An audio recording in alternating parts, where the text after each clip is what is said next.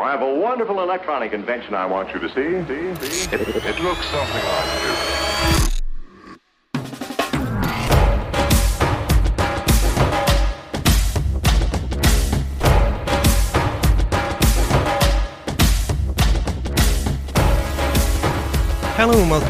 Media Podcast. I'm your host, Jon McKenzie, and I'm joined by George Starkey Midder, Media and Comms Officer at Kick It Out, the anti discrimination organisation, and freelance producer at Talksport International. George, how's it going? Very well, thanks. Glad to be here, Jon. Thanks for having me on again.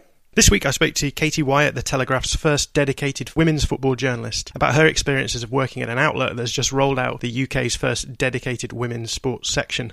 But before that, George and I are going to cover some of the important news stories from the week in football media, and where better to start with that Telegraph women's sports section. Absolutely. So, obviously, the Telegraph have announced that they have a dedicated women's sports section um, which is sort of the first of its kind, really, at a, a mainstream national paper. Um, obviously, you've had in the last year or so, the Telegraph themselves have had Katie Whyatt as a women's football writer. You've had The Guardian with Susie Wrack doing great coverage there. But in general, uh, this is the, the first kind of dedicated section, and it's just a very refreshing development that will be great to follow over the next year because you just think it's it's quite a bold move from the Telegraph. What's very interesting for me is that they have decided not to kind of you hide behind the excuses that are often given for not covering the women's game properly, which might be that, oh, there's not a market for it, we're not going to make enough money. They've gone full throated with it. They're not hiding behind any difficulties. It may be that they have to work out aspects of how they're going to cover it as they go along. You know, there's no template for them to go off, but I think it's certainly a positive development. Yes, obviously this is a very positive piece of news, and I don't want to sound negative by trying to put my finger on some of the, the issues that I'm I see uh, emerging from out of this. But a few ideas that I've had about it are one, what's the integration with the current sports section going to look like? Um, something that I talked to, to, Katie about, so I don't want to expand on that too much here, but um, you will hear about that a little bit later in the show. But the other thing that maybe worries me is that we're seeing a huge migration to women's football at the moment, with a lot of outlets moving over there. So um, Copa90, we're going to talk about in a minute have decided to move over into the women's football area in uh, and obviously all of these companies are moving in the wake of the fact that there's um, a World Cup happening this summer in France. Um, Haters have made their TV channel dedicated to women's football. Goal Clicker doing a lot of work with with women's football teams in the run up to the World Cup as well. So my question would be maybe this um, migration to women's football is being motivated by a feeling that there's maybe uh, a revenue pot there that's available and isn't being tapped into, and uh, I suppose my worry would be that maybe these outlets will all jump into that pot. It will get saturated quite quickly, and then when it's realised there isn't quite so much profit available there, then uh, a lot of the, the coverage might drop away. But that's me being very, very cynical. I can understand that potential concern, but I, I don't see it myself being an issue because I do think that the kind of the generation of interest and the further coverage of the women's game isn't going to be a zero sum situation where okay well now you've got five papers or five outlets covering it you know that's too many. If you look at men's football men's sport there are countless outlets mainstream new media all, you know all kinds of different ones covering the, uh, the men's game, and it doesn't mean that it's become. As, I mean, it's a, it's a heavily saturated market football, but it it, uh, it, it hasn't meant that people are losing interest and it ha- hasn't uh, you know created any problems for lots of uh, even smaller outlets to, to cover more niche aspects of the game i think it can only be a positive that there are more and more outlets as you said there's Copa90 um, there's haters there's also benny bonsu who's now the head of women's sport for give me sport and i think you know the way i see it is you know if you're uh, you know if you're a, a fan of women's sport or you're just sort of getting into it and you um, you start reading Benny Bonsu's coverage at Give Me Sport, that's only going to make you more interested and, and might lead you to end up reading uh, or watching some of Sam Miller's stuff at Haters. So mm. I, I, don't see it as something that would um, would necessarily be a hindrance in terms of the pot, as you say. Uh, I think it would only expand the market because more and more people are going to be interested in women's football, women's sport as a whole. I think both of us are feeling very positive about this, uh, and it should be highlighted that those are only picky criticisms from me on the side. But I think we're both looking forward to seeing that unfold and seeing how it how it pans out. Let's move on to Copa90. So, a, a, big article in The Athletic this week, the American news outlet, looking at the Copa90 project, because last year we saw a number of Copa90 US's front facing staff being laid off. And there was questions about whether or not we were seeing the sort of after effects of this pivot to video uh, scandal that we've talked about a lot on this podcast. Very interesting article I recommend that you read, although it is behind a paywall. The CEO Tom Thirlwall has made it very clear that despite the fact that they've made these changes, he sees the the Copa90 project on course, whatever that means. But what it does mean is that they are going to be much less reliant on social media. The article begins by talking about the way that Twitter and YouTube uh, channels for Copa90 have been very quiet in the last couple of months or so.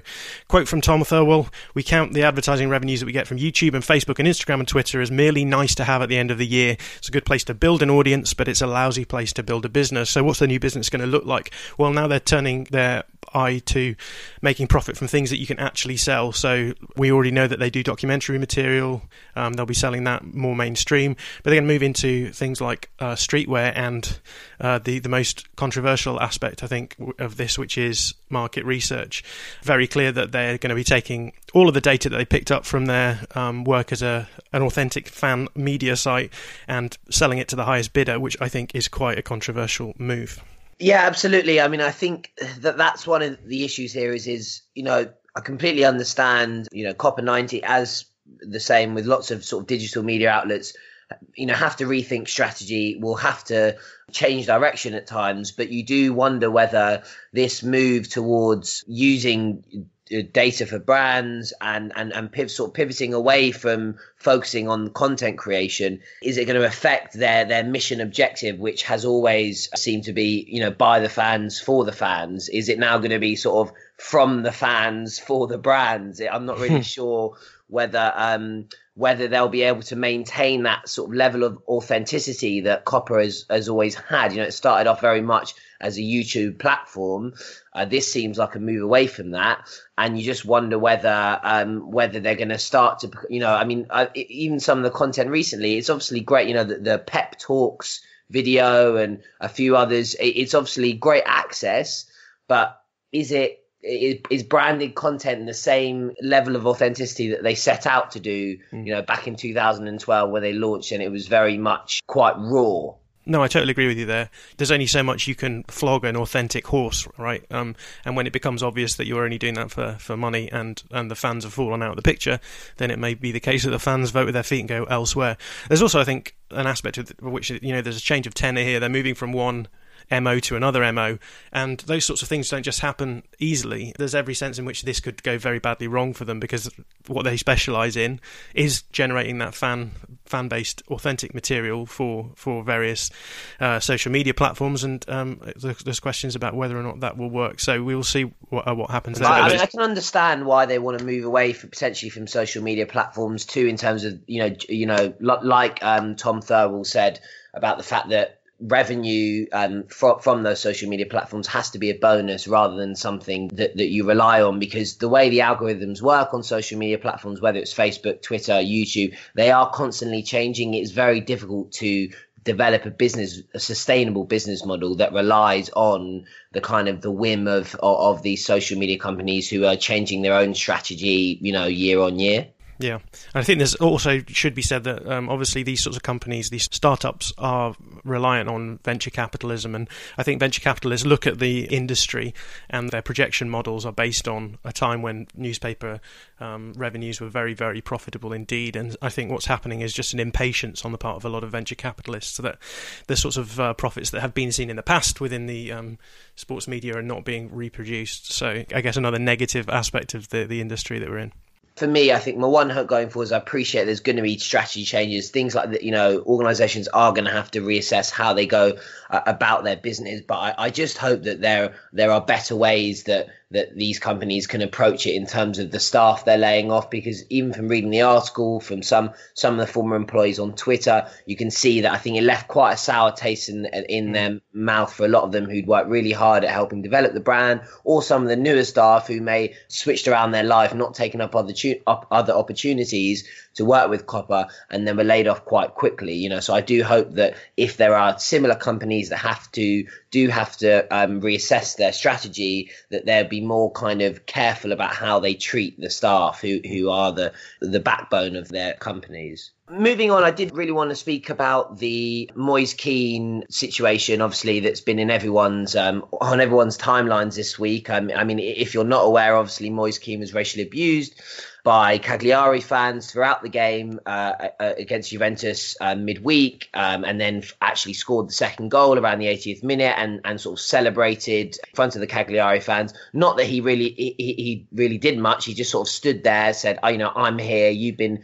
making monkey noises all game and uh, and I'm here just to you know celebrate in front and, and stick two fingers up really but um what's been interesting uh, since is obviously how it's played out in in the media afterwards You've had Bonucci highly criticised for really a number of poor responses initially in the post match interview, then a bad Instagram post, uh, then another clarification, um, which none of them have really constituted an apology for what he said in terms of um, suggesting that Moise Kean shouldn't have made that celebration. Allegri himself also made some poorly worded comments. Um, it does turn out that uh, perhaps there, there was a bit of a creative translation done by some of the English outlets, which is uh, another aspect to consider. But his comments still weren't great.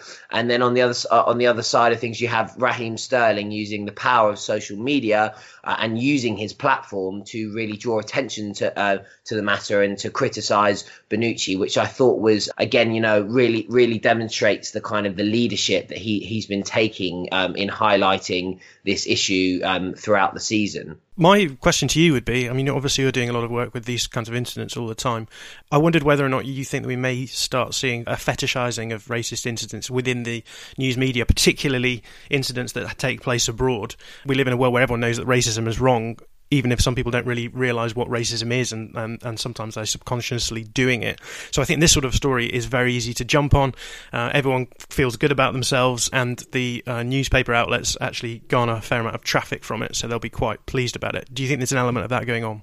Oh, absolutely. I mean, I think that, that there's no doubt that any story to do with racism in football, particularly you know when it when it's um, when it's a high profile one like that, particularly when it's like a you know it's it's a foreign league, it does huge numbers for these outlets. So you know whether the Mail genuinely care about um about you know racism in football, considering some of the treatment of Raheem Sterling in the last few years, whether they really care about um the cause, uh, you know I have my doubts. So certainly I do think there there is an aspect of it there. I think it's very important that um the public football media are self-aware when covering, um, you know, Russian clubs, Italian clubs. It's very easy to kind of be quite smug about it and think, oh, look how bad it is over there. We may have our problems, but at least we're not, you know, doing monkey noises for 90 minutes of a match and and and you know mass racist chanting. But racist uh, abuse and racist behavior of supporters is very much a problem in this country. So it, it's it's important of course to call it out where we see it. If it's happening you know at a russian club or an italian club or anywhere across europe we have to call it out. But we cannot sit on our, you know, rest on our laurels and be complacent about the situation in this country. And it will be interesting to see in the coming months how, you know, some of the coverage develops in that, you know, it's, it is very easy for papers to, to, to, to kind of have the big headline about yet another incident in Eastern Europe, yet another incident in Italy. Whether they'll give the same coverage to England, I'm not sure. But I do think this season, uh, there has been a shift because of someone like Sterling who's been kind of shifting the conversation on this on this issue. I do think there is becoming there's a little bit more awareness in this country that it's still a huge problem. Mm, and it's exciting to see social media being used in those positive ways by footballers, even though I think you would agree there's still more to be done. Well, absolutely. I mean, and, and it's that recognition that you know from footballers. You know, you have a platform. You know, you are a publisher in a way. You know, you mm. have at the in your phone you have uh, a social media platform that has 10 million or 5 million or 1 million whatever it is followers and so you know th- that will have a bigger reach than, than most newspapers you mm. can have an influence here and you just hope that there'll be more footballers to follow follow sterling's lead and not just black footballers white footballers white footballers too who will begin to use their platform and start to influence the, the debate on a more regular basis Hmm. We've got news from Apple coming out this week. A year ago, Apple bought up a service that's called Texture. Now, Texture is a magazine subscription service. Uh, it was bought up by Apple a year ago, and this week they've rolled out Apple News Plus, which, as far as I can tell, is exactly the same as Texture, but where Texture only had 200 magazines that you could subscribe to on there, there is now 300 magazines. So uh, Apple, Apple really doing their homework there. Yeah, it's uh, the sort of thing that I think we're going to start seeing more regularly in this com- country. The, this doesn't roll out in the UK until later in the year, but I'm sure these sorts of things are becoming becoming more and more available. There's Readly already, which is a Scandinavian company which does the same sort of thing, um, and that's the fa- one of the fastest growing web startups in the Europe at the moment, I think the way that it works is you spend around nine, nine, ten dollars a month. You get uh, access to 300 magazines like Vogue, National Geographic magazine, People, Elle, the Wall Street Journal, and Los Angeles Times, and you can actually buy a, family share a subscription as well, which gives you six logins. So this is basically the Netflix of written media. Yeah, I mean, it, it, it's it's a fascinating development. In a way, it feels like uh, something that's been a long time coming. Obviously, with Spotify and Netflix, having been sort of firmly established and popularized for a few years, you have sort of been waiting. Well, when something like this is going to happen for for news media? Because I feel like there are so many different outlets that people want to read, and you can't get subscriptions to all of them. So this could really be um, something that genuinely transforms the media landscape. One or two concerns I would have myself, you know, is how it's going to work and the extent to which Apple may have the power to you know influence the editorial line of an outlet that's on their platform. And you know i'm not saying that you know someone at apple will have a direct line to a journalist at a paper and say you need to write this story. But you know as a company overseeing all of this you know if they know that certain uh, stories from certain outlets are getting more hits Will they be able to lean on that outlet to say that you need to be producing more stories like that? What about Apple themselves? Will they allow kind of negative coverage of the uh, of the company to appear on their subscription platform? Mm. So these are all questions that I don't know the answers to, but are quite important because this could easily end up being something that that goes quite wrong another thing as well, the reason why we're so hopeful of the future of subscription platforms like this is because the ad revenue route has just fallen to pieces. And the reason why that's fallen to pieces is because of big companies like Facebook, Twitter, etc., Instagram, all of these all of these outlets uh, are picking up, hoovering up all of the profits. And so my worry would be, well, how much of that profit will actually end up popping back into the pockets of the outlets who are involved in Apple News Plus? Absolutely. These are all things I guess we'll find out in the coming months. We could look back in a year or two and think, wow, this is this has genuinely been transformative. This has been a huge positive for the media because you've actually got hundreds, thousands of people now paying on a monthly basis for their their media consumption because you and I I am sure are part of the problem in that we do not pay for anywhere near the level of media we consume. But it is another step towards one major company having you know having a lot of power uh, you know at their fingertips. And it, it it does concern me in the longer term one you know one company having such a huge influence over a huge section of the media so, other things of note in the news this week Guardian newspaper have announced a Young Sports Writer of the Year competition that is running at the moment. You can find out the details on their website. The Economist announced that they spent £50 million on advertising this year in a bid to evolve into the internet age, uh, and now the majority of their revenue is coming from subscriptions rather than ad revenue. We've seen news that a publisher has driven 400,000 subscriptions and 5 million page views by using the text platform WhatsApp.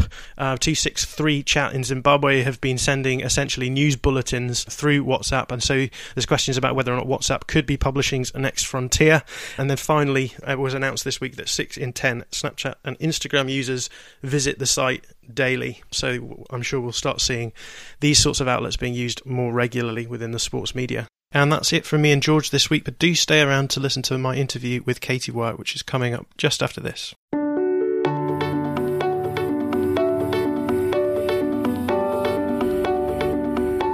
I'm joined today by Katie Whyatt, women's football reporter at the Daily Telegraph. Katie, how are you doing? Hi, are you okay? I'm good, yeah. It's good to finally talk. It's been uh, a long time. We've known each other sort of on and off around the, the fringes of the internet, but we've never really had a proper chat, so I'm excited to have a conversation. Cool. I want to talk about your time at the Telegraph. You started there in October last year, right? Mm-hmm. How's it been going? Have you been enjoying yourself? Yeah, I have. Um, some parts of it have surprised me actually by just how um, intense they have been, and then other parts of it um, I've been surprised by sort of how well I've taken to other parts. So it's been a constant learning curve because obviously it's something that it's my first full time job. Um, mm. But yeah, in the main, everyone's really helpful and everyone's really nice. And there are some things that we're learning about women's sport of what works and what doesn't work, and then mm. some things that um, I've thought wouldn't work that have worked, or I thought would be really good that haven't. So it's just a constant learning curve for all of us, really. But everyone's really helpful and enthusiastic. So yeah.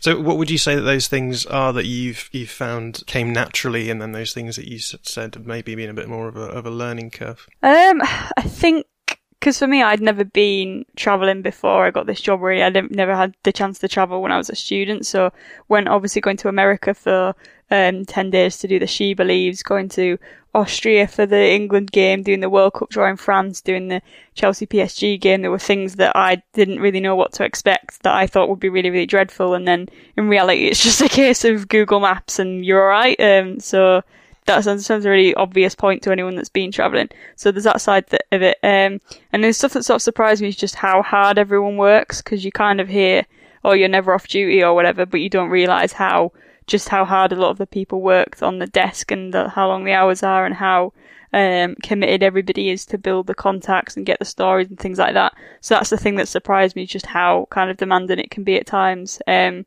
and also because I obviously didn't do a, a, journalism degree, which we'll probably get onto later, is journalism law and what you can and can't print and stuff, um, which I had no understanding of.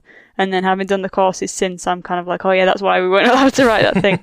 so that's the, um, th- those have been the big ones. Well, let's talk about the traveling then. You said you, you went to America, you were there for 10 days.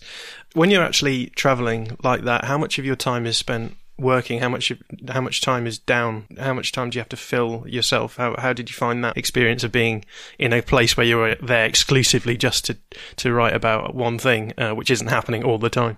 I mean, I kind of talked to a lot of the other writers at our paper about this because I at first found it very weird that they're away for you're away for that amount of time and you have a lot of I say a lot you have a reasonable amount of dead time where you can travel and see things and I at first felt really really guilty about that that I was allegedly working and then I was allowed to go and off and do other things when whatever it was was done. So you would have two or three press conferences a week, and then the, it was quite interesting with the games were back to back. So you had the other two teams playing either side of the England game. Um, so in terms of sort of dead time, if you got there in time for the first game or you stayed for the second game, then there wasn't, you know, that took up a, quite a fair chunk of your day. But then there's a lot of that time is like the jet lag wasn't a big thing for me arriving there, but it was when I first got home. I was just completely out of it for two or three days. But um, a lot of that is the traveling between the connecting flights between the different states because it was um, Pennsylvania. It was not Pennsylvania. It was Philadelphia, Nashville, Tampa. Um, so there was a lot of that. But in yeah, so it was kind of difficult at first to get used to that once you file from the press conference, and if you're on top of everything, you can go off and do your own things. Um, but at the same time, it was also you sort of realise that you're away from home, you don't have any of your home comforts and everything, and that's why they allow you to go and do that to sort of make up for everything that you're missing when you're away from home as well. So yeah, it works both ways. Okay, so what would you say outside of the travelling experiences you've had? What, what's your general weekly schedule looking like? Is there is there a set timetable to it, or is it very much as and when things come up? A little bit of both. So at the moment, with the Women in Sport launch, the Telegraph Women's Sport, um, thing that we just launched is very full on. Um, so a lot of at the moment it's very really busy with lots of. It's funny that that coincided with the Barclays Super League launch and Chelsea being in the Champions League. So the last two or three weeks have been very relentless stuff on the road, and obviously now the Lionesses are playing um, all over England, and they're going to have press conferences and training camps and things. So at the moment, its last two or three weeks has been very relentless days on the road um, and lots of time on trains and and getting about places and stuff like that.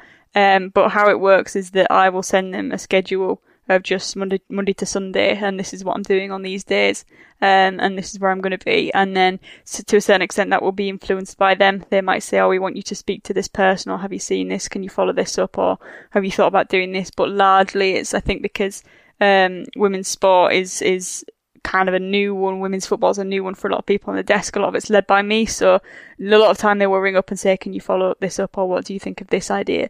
But most of the time it will be me saying, I think we should do a feature on this person or I've spoken to whoever or um, I'm going to go off and write this article, um, and then we just have a discussion about how that will work and what kind of word count they want and stuff like that. So it's a bit, little bit both, um, kind of a dialogue from either side really, but then it just depends massively um, as to how whether you're spending the week um, working from home, which comes with its own challenges, or if you're spending the week um, on the road, getting about, doing games, being at press conferences and stuff. So it's two different sort of working styles with two different sets of challenges with both of them.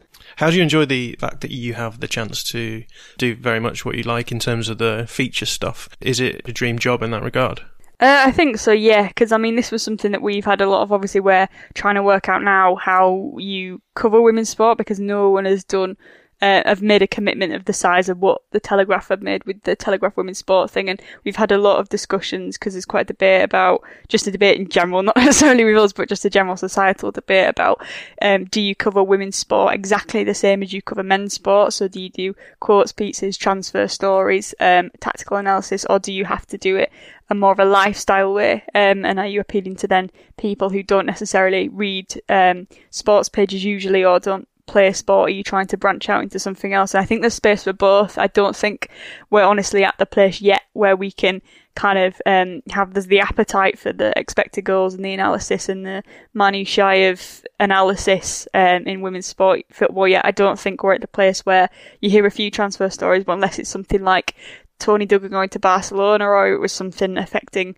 someone like Steph or, or Jordan Nobbs or one of the big stars, it's not something that is necessarily is followed with the same ferocity as it is in the men's game. So there are a lot of big differences there. But for me, I think what um, I sort of felt very strongly from the beginning, and a lot of people kind of echoed to me um, around the time of me having interviews and stuff, was that um, you've got to kind of um, go for the human interest bit because the way that women's football is at the moment is that you're only going to grab people if they know these players' stories. So we saw that with the World Cup in Canada in 2015. Part of the reason, as well as the team being so successful, that everybody got attached to these players was that they could really identify with and admire. Karen Carney talking about her depression, Fran Kirby talking about her grief after her mum died, um, Laura Bassett's own goal, Katie Chapman talking about her children, Casey Stoney and, and her um, partner talking about their children. So it's those human interest stories that you've really got to push out, and I think that's where um, the women's game works quite well is that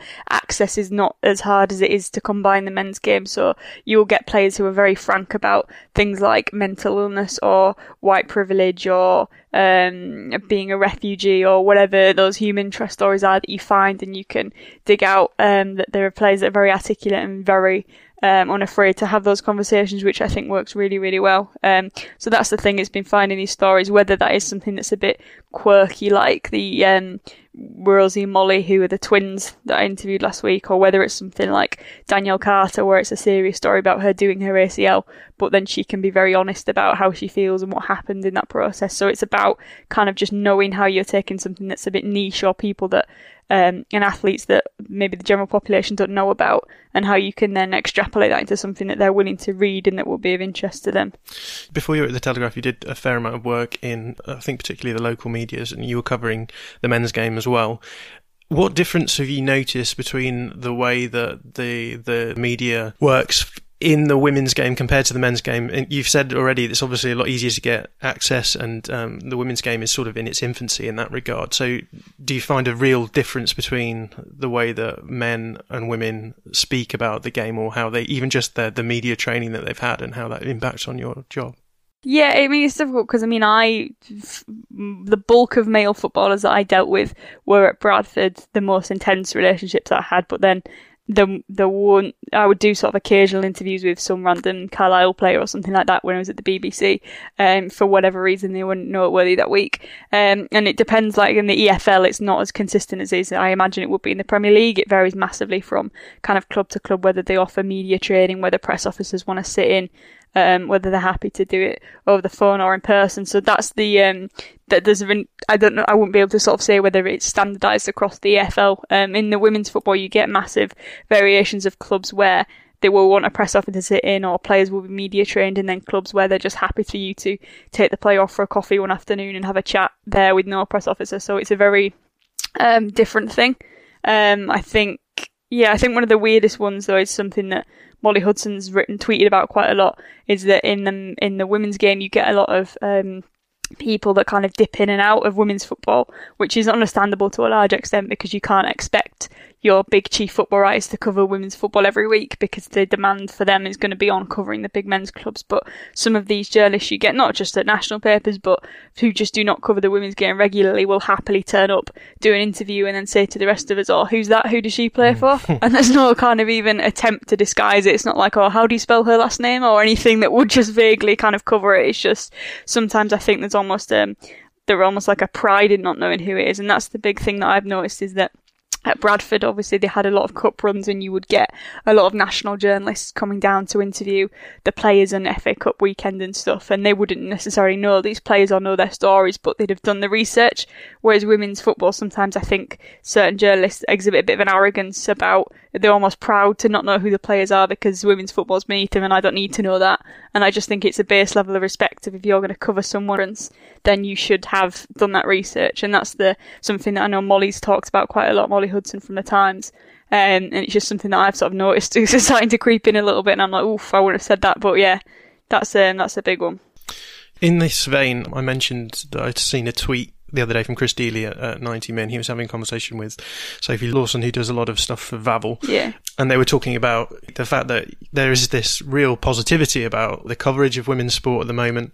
Um, but he was he was sort of raising a question whether or not there's uh, this sort of didn't they do well attitude around a lot of what's going on obviously women's sport is at a really interesting juncture anyway. It, it, does feel as though we're on the cusp of, of something big happening. We're seeing a lot of media outlets looking to, to increase their coverage of the women's game, and particularly in, in the run up to the World Cup. Um, Copa90 in particular, I think, has made a, has made a big move in that direction. So I just wondered, how do you feel about that? Didn't they do well attitude, which is sort of, perhaps it's almost a little bit patronizing edge to it, where it's suggesting, oh, you know, we know that men's sports is the one, but it's good to see these other women's sports doing well.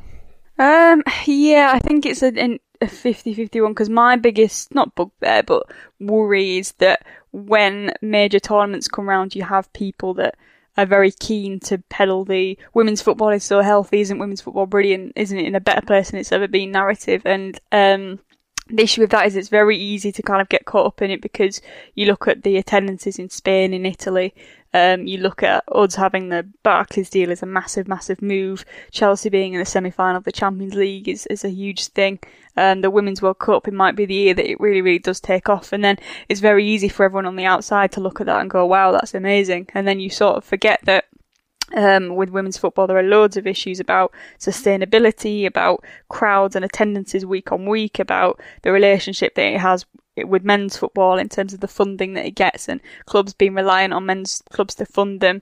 Um, the financial commitment that's required to run a women's team now. So you see clubs like Bristol, Doncaster, not Bristol, um, Yeovil, Doncaster Belles, um, fold and, and drop out divisions and really struggle. Um, and, and whether that relentless pace of improvement is forgetting something important, um, in its drive to kind of be the, the sport that it's becoming. So there's a lot of other issues around it that, um, you know, players playing without insurance, for example, is a massive one, and not being supported through major injuries um, at clubs that are kind of an arm of massive men's Premier League or Championship clubs. So there's loads and loads of issues around it that sometimes I think we forget to interrogate when we get very caught up in how healthy women's football is allegedly. Um, so that's the difficult thing because if you look at the Women's World Cup in the summer, if we're really going to grow the game over a year after that, we have to be very aware that there are things that are getting in the way of that, and we have to be ready to kind of interrogate those just as much as we praise the game for all the other good things that are going on too.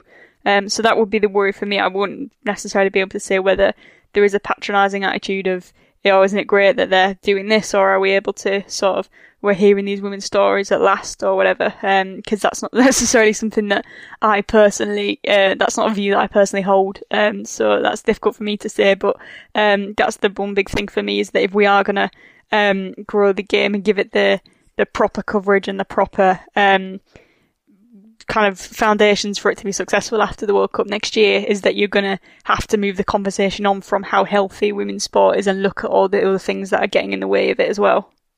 Well, that's as good a time as any to talk about Telegraph Women's Sport, which was announced earlier this month. Various personalities are going to be involved. Anna Kessel, the respected journalist and co-founder of Women in Football, and Vicki Hodges taking uh, roles in the editorial side of things there. Tell us a little bit about how that's looked for you. Obviously, you were brought in on the sort of track towards this being unveiled. What's it been like to see it it unfold, and what does it look like from your end? Yeah, it's been a bit. It's something that we're all still kind of working out how it, what it means for me day to day because sometimes I report to the um, not still dated I report to the normal kind of news desk, but it just means that I'm having conversations with people who are very um, specifically women's sport orientated and understand the nuances of it a little bit more day to day as well. Um, so it's interesting because Anna comes up with so many ideas and comes has got so many contacts. So the volume of kind of um, contact that I have with people that really really get women's sport has increased, but then the contact that I have with the people on the desk that do all the other sports has not really decreased either. So I think logistically some of that we're still working out um, how that works because it's not like they do. A lot of people have said to us, "Oh, running a women's sports section is a bad thing because you're just kind of chucking it off to one side," and it's not really like that. It doesn't really work like that in practice. Um, it's just about the volume of the coverage and having dedicated channels for those sports. So we've got space for the things that wouldn't necessarily make it into the paper otherwise, or wouldn't necessarily be covered otherwise, because they're considered a minority sport or because maybe you've got a lot of transfer news on that day or whatever. Um, so that's just, it's not necessary, it's not just putting it in a box or branching off to one side, which is something that's been really frustrating for us to have to sort of explain um, to everybody sometimes. But yeah, it's um, it's just a really exciting thing to be a part of because I think the commitment that they've made in terms of obviously getting Jordan Nobbs, Maggie Alfonsi was already on board, but Judy Murray and things like that. Um, it's just a really unprecedented commitment with the hiring two women's new dedicated women's sports reporters and having people in the building who really, really know their stuff and who really want to push it and champion it and are passionate about it is really important because, you know, there are so many papers where uh, I've spoken to women's sport reporters and they say that you're kind of fighting against the tide and there's an attitude of should we even cover this or should we send someone to do that saying oh we're not going to fund that event? Whereas we're very lucky at the telegraph where they are willing to um, take risks and fund those things and understand the importance of, of having a sports section that actually sets the agenda rather than just mirrors it all the time because people say, oh, you know, why, why are you even covering women's sport? Who cares about it? When you look at actually, have we even given people the opportunity to care about it because we've just neglected it for years and years? So that's the exciting thing that it's something that no one in the industry has done before, which comes with its own um, challenges, but at the same time, it's something that's very exciting to be at the in the middle of something that's probably going to set the tone and that other papers are going to want to follow as well. I think. Yeah, you've mentioned already that you, you've been in conversations about how do you develop the format of women's sports coverage, particularly because you're saying, you know, it doesn't really port over necessarily that well from the, from the men's game if there isn't the same emphasis on things like transfer rumors or you've mentioned the analytics side of things as well and and looking at the various data avenues that you could take in that respect.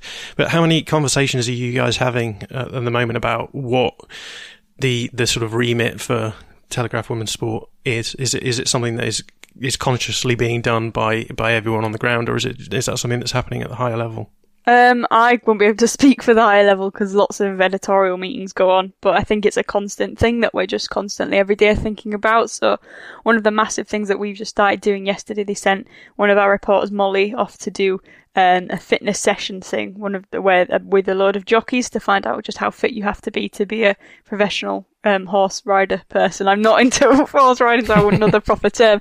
Um, and yeah, and so and, and doing that on an Instagram story as well as an article. So, and, and I've done stuff where they, we've taken video facilities down and, and done video features and interviews and stuff, which is all new to me because we never would have done that before. So um, some of that's just a discussion that we have as kind of a writers group with Anna and Vicky about would this work well for this or would this be a different approach because it's stuff that we've never done before. I mean, I am terrible at Instagram. I just find it really difficult. So an Instagram story would be a proper thing that I'd have to sit down and learn to do. Um, so it's just a, you know, looking at different ways like that of how you're using social to engage an audience that wouldn't necessarily maybe go out and pick up the Telegraph or wouldn't necessarily think that women's sport is for them. Um, so there's that's a constant thing that we just a discussion that we have all the time, every single day about how what's the best angle to approach this with.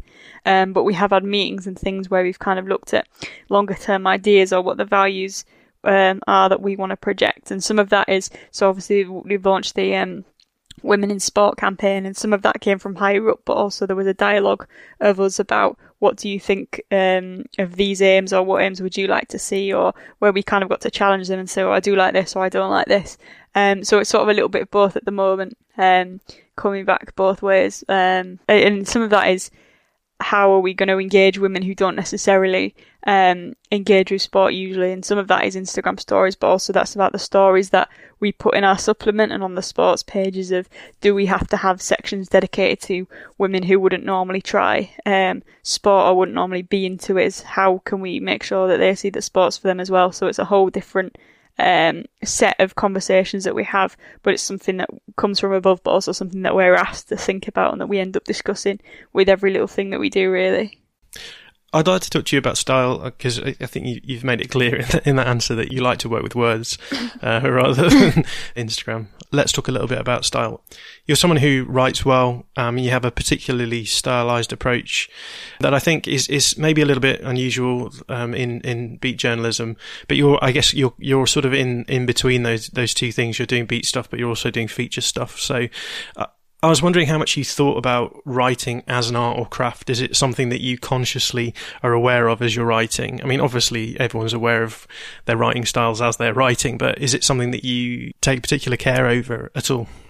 Yeah, I think this goes back to when I was because I started writing my route into journalism was I did blogs about Bradford, um, the club that I support, in my bedroom when I was kind of 14, 15, 16. Um, and at the time I did that for a blog called Winthrop Post, which is still around and still really good coverage of Bradford. And then there was a few writers there at the time that I really, really admired. And one of them was Alex Scott, who's not the Alex Scott who's into just uh, the women's footballer, but just my friend Alex Scott from Bradford, um, who really, really writes well. And I think genuinely believe that he, if he'd have gone into football journalism, he could have kind of cut it up with anybody, um, in terms of just as a, as a pure sports writer um, the way that he was writing about this League Two club doing these amazing things, beating Arsenal, Chelsea, going to Wembley and stuff was just unbelievable. And I think when I was 14, 15 and read his stuff for the first time and was sort of like, oh, that's what you can do with football writing and football writing itself, just writing or even the sport can really make you cry and really move you. And here he's in, he's bringing in this philosophy, he's bringing in Simpsons references and it just felt like a massive eye opener to me in terms of, wow, that's what I want to do and that's what I can um, try and emulate. And I've never told him this actually, so if you listen to this, I'll find out for the first time. But yeah, and that was a, and a few other writers at the time on that site. So for me, being 14, 15, even from that age, I was constantly thinking, how can I be better? How can I emulate this? What do I not like about this, and what do I like? And then that wasn't just with Alex, but that was obviously when I was reading stuff like The Guardian, The Times, The Telegraph, all these um, other newspapers and seeing what stuff I liked and what I didn't, what things I wanted to try and emulate. So that was a, a process, whereas from being very young, I've automatically thought about it. Um, and then sometimes that's been a case of, you know, as I've got older, I've been braver enough to try certain things and I've learned and developed and even you know working at the BBC doing the live text there that there are certain demands on you doing the live text um the way that you describe certain things the way that you're allowed to be um jokey and take the mick out of stuff um that's changed how I've been as a writer. So my editor at the BBC, Steve, always used to have a joke with me about how I'd be watching football and then a Looney Tunes reference would just pop into my head and make its way into the live text and stuff. And that's kind of something that I've um, it's only kind of come in the last year or so, but that I managed to keep. So I think it is something that I've always thought about um, since being quite young. Um, and it's the same thing that we always improve. But I think if you go, you know, everyone's uh, writing voice improves and changes. Even if you go read some of the big football writers from 10, 15 years ago, it's a massive, massive difference. And I think that's the case of if you read some of my earliest Bradford pieces to the later Bradford pieces, there'll be a huge, huge difference. So that site was particularly the playground for where I kind of got um, better as a writer and st- was really thought about what works and what didn't. And then coming to a paper where there are very tight word counts and you've got to write to deadlines and stuff like that has been another learning curve as well to do it in a slightly different way. So it's a constant thing that I won't say I think about it as consciously now, but it's definitely something that over the years I've worked at and developed. It hasn't just kind of um, happened overnight. Do you still read other journalists with an eye to seeing how they're writing stylistically? Is it do you keep up with with uh, the industry in that regard? Yeah, all the time, and we all do. Um, because I mean, I get messages from people who work in men's football and journalists that I've admired for ages, saying, "Oh, I thought this about this piece that you did," or "I found that interesting," or whatever. And I, it's kind of like, "Oh my gosh, they read it." so it's a little bit weird in that sense. But everybody reads everyone else's stuff and keeps an eye on everyone else's stuff. Um, so I'm constantly learning, and it's nice as well because I will, for years as a kid, I read Sam Wallace, Paul Hayward, Jonathan Liew, and stuff, and now I can just pick up the phone and ring them or text them and just say, "What would your advice be on this kind of thing?" Um, but it's something that I constantly, we all do it. Um, so I think it's it's half of it is reading other people's stuff as much as it is writing your own. Um, so yeah, it's definitely something that we all do. You've mentioned word counts and deadlines how do you think that that experience of writing within those strictures, how do you think that's impacted on your own writing? I'm not sure. Oh, it's hard to say really, because I mean, it's got, it feels very, because I've done it for sort of six months, um, and that's all I've done for six months match report wise. You don't do, you know, when I used to write Bradford blogs, I would do the notes on my phone or write them down and then come home and type it up in an hour and then kind of have it done, um, by then. And then that's just not how it works, that you, um, it can be a strange experience sometimes. In the weirdest one was in America, um, because of the way that the print deadlines are in um, England, and given the massive, massive time difference, was that you had to write something and have it written by 85 minutes. So you had to submit the final thing before half time. Was it before it was even full time? Um, and then you had to, if there were any red cards or yellow cards in that time, they'd add them back at base. Um, and you had to have done you had to have the sort of bulk of it written by half time with a top and tail um, on 85 minutes. So that was a really different experience because that's a little bit more fragmented. Um, whereas in England, usually, um, I'm usually, if I can, if something happens and I think, oh, that's a good thing to go in on, I'm usually alright. Um, and then you, because it just sort of grabs you and then you're like, oh yeah, I'll thread it around that or that's what I'll hang it off of. Um, so that's how I've always done it. Whether that's the right way to do it, I'm not sure, but it gets done on time, which is the main thing. Um, so yeah, that's how it's, it can be a little bit strange at first. Um, I think it's more the, the, the first one that I did was more the pressure of it because I'd done on the whistles and stuff for national papers before, but it's always the, the first few times you're like, oh my gosh, what if I, there's a last minute goal or how am I going to get 800 words? Or sometimes if a game's particularly bland, you think I've got to get 400 words, 600 words out of this and I'm just not going to be able to do it. Um, but yeah, so it's kind of just knowing that, um, that if there's something happens, I can hang it off of that, and if not, what's the solution I'll have to get around that. So it's a little bit, um, a little bit kind of brings both of them together in that sense. I'm also interested in the editorial process. Obviously, when it comes to on the whistle reporting, there's not really a huge window for, for that sort of stuff. But you do, as we've said, a lot of feature writing. How much editorial does that go through? Do you get edits sent back to you? Do you get the chance to rework the edits at all? Um, it depends what it is. Um, so sometimes if there's an interview. It depends. I mean, one, it depends on who's editing. So sometimes they might say, "I'm going to make this change," or "What do you think of this?" or "I've switched this bit around. What do you think?" Sometimes they might just go, and depending on how busy they are, they might just go ahead and make the changes. Um, sometimes it depends as well if it's an important interview or something that's got to be legal. A few times there'll probably be a lot more dialogue with it. Um, whereas if it's a match report and it's over the word count, or they've suddenly got less space, they'll probably just do it. Um, so it depends in that sense. I'm quite lucky in that mostly my stuff doesn't get changed that much. Um, the only, it's kind of usually they, if it's a big feature thing, they'll email you and just say, oh, we've taken this out. So I once put a Monsters Inc. reference in and they were like, we don't think people will get that, so we took that out, uh, which was the lowest point in my career. No, I'm joking. Um, so yeah, it's a little bit of, it's, it just depends entirely on what it is and, and what the, um, story is and who's doing it. And there's all different ways of, and stuff that determines how that is. But it's not massively. It's never really picked something up and be like, oh, that's miles away from what I wrote. So I'm quite lucky in that sense. I am shocked that Monsters Inc. isn't considered to be within the purview of the Telegraph readership. I must admit. You've already mentioned that you started out writing writing blogs for Width of the Post. Was it at that point that you decided to go into journalism, and how did you then sort of plot your career from there on? Yeah, I think I was about 16 or 17 when I was like, yeah, I really want to do journalism. Because um, before it was just something that I wrote a blog in my bedroom or whatever. But then from that age, it started to get a little bit more, yeah, that's probably what I want to do when I leave uni.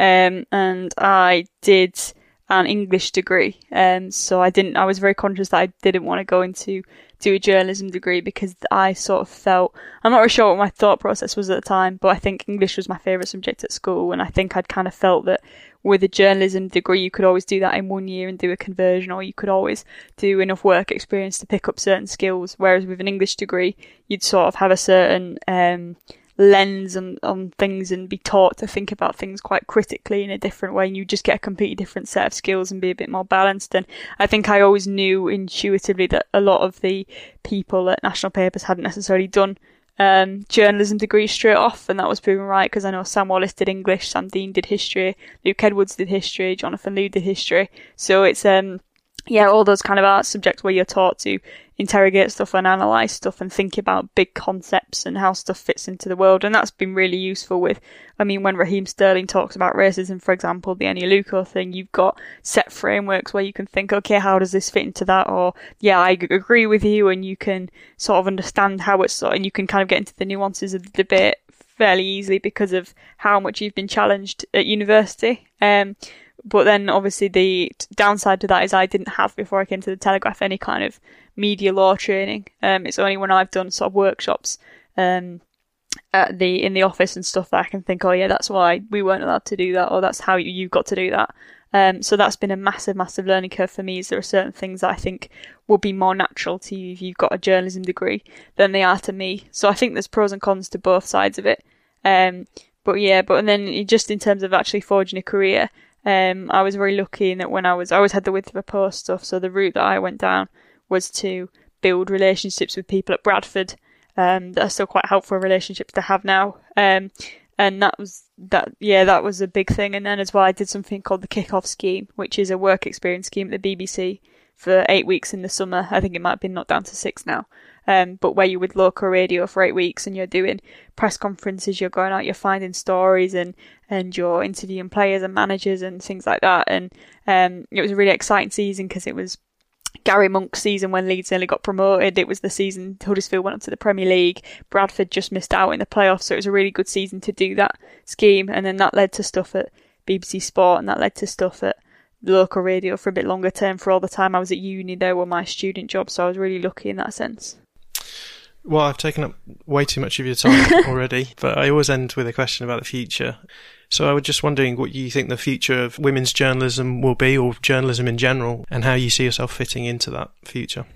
Oh, it's really hard to say because um, just that's what I mean. What is massively hard to say because I mean, on the one hand, you've got the whole, there's a massive debate about are there even going to be any newspapers in 10, 15, 30 years' time, um, which, you know, people have varying opinions on. Um, but also with this women's sports stuff that we're doing is so unprecedented and so different um, that we can't really see how it's going to go in six months, never mind how it's going to go in, in kind of 10 years. So that's a really, really difficult one for me to answer. Um, but in terms of, I mean, writing about sport, as I've done broadcast stuff before, but writing about sport is really where my passion lies and stuff like that. Um, but yeah, it's a massive thing. I don't kind of try not to look too too far ahead and think about it and worry about it. I just try and do the best stuff that I can. I know it sounds massively cliche, but the best stuff that I can do each week because I just think it's sometimes it's so draining. You think, oh my gosh, I don't know how people do this for 40 years. Whereas other times you kind of think, oh yeah, I can do this and I've got it And, And it's just a massive, um, learning curve all the time. So it's never something I sit there and think, oh, I want to have achieved well, no, I've got sort of little targets and stuff, but they're not. It's never something that I think, oh yeah, is this what the industry is going to look like or whatever? Because I think you just sort of got to enjoy the fact that we're in. I'm at a paper at the moment with a nice sort of boom moment for women's sport and stuff, and just seeing where that leads. If that's not sitting on the fence too much and avoiding the question. No, that's a totally understandable answer. But thank you so much for for coming on today. No problem. What's the best way for people to follow you? Best way for the people to read your work? Yeah, so I'm on Twitter, Katie Whyatt, W H Katie with an IE and then W H Y A T because everyone thinks it's just W Y, which is honestly the number of press conferences I go to and I get a tag that's W Y, and I'm just like. I noticed yesterday that 442 had an interview with Pablo Hernandez with Andy Murray, the the journalist, and they tagged Andy Murray, the tennis player. so Telegraph Women's Sport has got its own dedicated Twitter handle, which is Women's Sport, and that's got all of the coverage on there from however many uh, weeks we've been doing this. Thank you so much for coming on today. No problem. Thank you. Thanks for listening to the Football Media Podcast with me, Jon Mackenzie, George Starkey-Midha, and Katie Whyatt. If you enjoyed the episode, please subscribe, rate and review on iTunes, or follow us on Twitter at Footy Media Pod. We'll be back next week with another interesting guest from the football media, but until then, have a good week. Goodbye.